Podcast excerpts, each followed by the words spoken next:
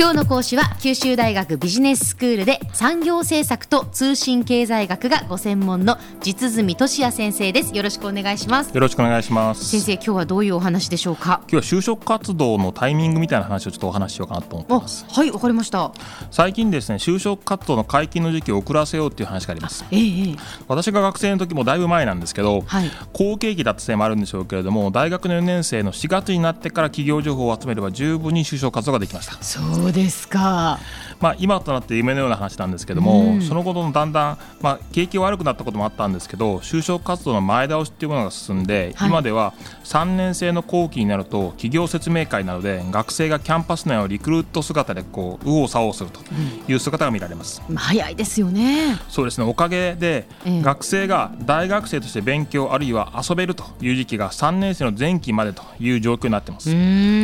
のために本来の大学の入学の目的だった専門教育というものに十分な時間を割くことができないというのが今の現状です。はいはい。なので現在の安倍政権では経団連経済同友会日本商工会議所のリーダーと会談を行いまして、はい就職活動の解禁時期を大学3年生の3月からにしようということになりました。うーんただこの動きはあくまでも働きかけということになりますから、ええ。例えばインターネットを利用したコンテンツ産業が集まっている新経済連盟では、ええ。その代表理事の三木谷さんがですね、はいはい。会員企業の就職解禁時期を制約しないということになっています。そうなんですねまあ、こんなそのいろいろな話があるんですけども、ええ就職活動を早めるということ自体は大学生の勉強時間を奪うことになります。でプラス一旦内定を得ると学生はそれ以上成績を良くしようというインセンティブなくなりますから、ええそれ以降あんまり真面目に勉強しなくなるという可能性があります。確かにそのため就職活動を早く始めるということは大学卒業の学生を求めるという採用側の要望に反する学生。うん。つまり大学卒業の資格は持っているんだけれども十分に専門知識を学んでいない卒業生を企業に送り込むっていう可能性があります。はい。もちろん現実には採用しようとする企業同士が優秀な学生を求めて競争するという面もあるので、えええ。えー、と今回は企業側が実は大学の専門知識を十分に備えた卒業生を求めているのではないかもしれないということを少し考えてみようと思います。えああそうですか。え大学の専門知識を備えた卒業生を求めているのではないかもしれない。そうですね。ええ。あの、まあ、これはちょっと極端な話になるかもしれませんけど、はい。長期雇用を前提する日本の企業は中途採用というのが珍しくない欧米の企業とは異なって、ええ。その会社の内部に立派な教育システムというのを持っています。ほうほそのため日本では大学時代の専門と全く異なる職種に直接就職するということは普通に見られます。ううん。例えば私の大学時代の友人に考古学を専攻して、ええ。ええ卒業直前まで北海道で発掘調査をやっていたって人がいるんですけど、はいはい。その人はなんとコンピューター会社に SE として採用されました。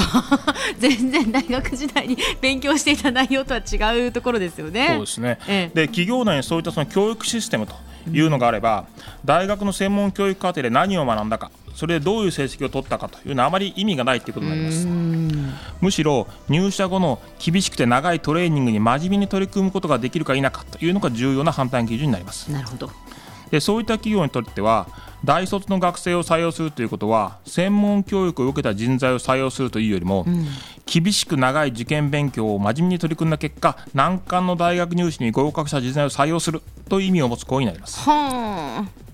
つまり社内の教育システムで真面目に学ぶことができるポテンシャルを持つ人材を採用するというのが一番大事なあの目標になります。うん。そういった観点からすると就職活動時期を早めるということは何の問題もないということがお分かりになるはいはい。つまり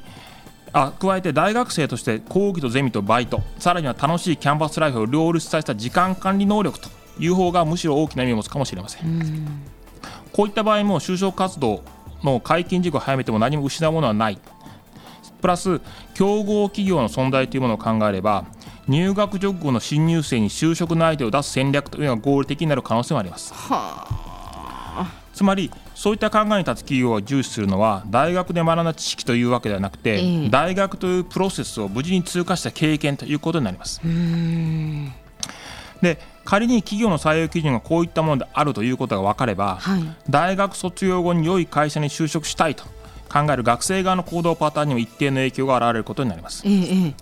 つまりいい大学に入って落第しないで卒業すればいいということになりますから、はい。受験勉強には全勢力を傾け難関校の合格を目指す一方で大学入学後は最低限の勉強だけを行って明るく楽しいキャンパスライフを謳歌するというのが学生にとっての最適戦略になりますたとえ大学に入ってからの勉強についていけなくて高い成績を収めることができなくても、うん、とにかく卒業さえすればいいわけですから、ええ、高校卒業時の高望みというのは合理的な大学選択基準と言えるかもしれません。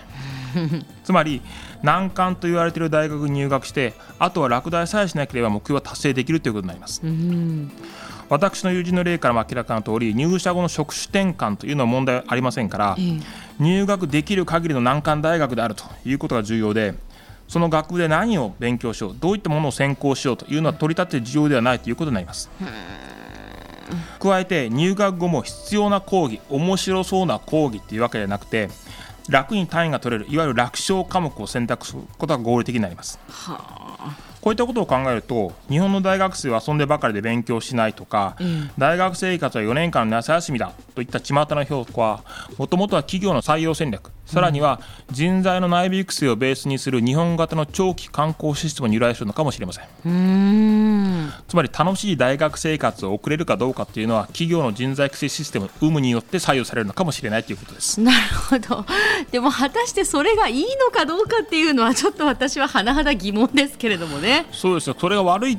あるいは問題があるってなればみんながそれを考えて行動しなきゃいけないということで特定の就職活動時期だけを左右するとかっていうことでは問題が解決しないということになります。うんなるほど。先生今日のまとめをお願いいたします。大学生活の楽しさっていうのはさまざまな要因によって左右されます。例えば友人の数やどういったサークル活動をするのかも重要ですが社会全体の仕組みといったものが少なからず影響を与えている可能性は否定できません。まあ、とはいうものとりあえず今の就活生に頑張ってほしいというふうに思ってます。もちろんそうです。そしてあの私としてはやっぱり大学の勉強もしっかり頑張ってほしいと 思いますが。私も心からそう思ってます、はい。えー、今日の講師は九州大学ビジネススクールで産業政策と通信経済学がご専門の実住俊也先生でした。どうもありがとうございました。ありがとうございました。さてビビックモーニングビジネススクールはブログからポッドキャストでもお聞きいただけます。過去に放送したものも遡って聞くことができますビビックモーニングビジネススクールで検索してください。ビビックモーニングビジネススクールお相手は小浜もとこでした。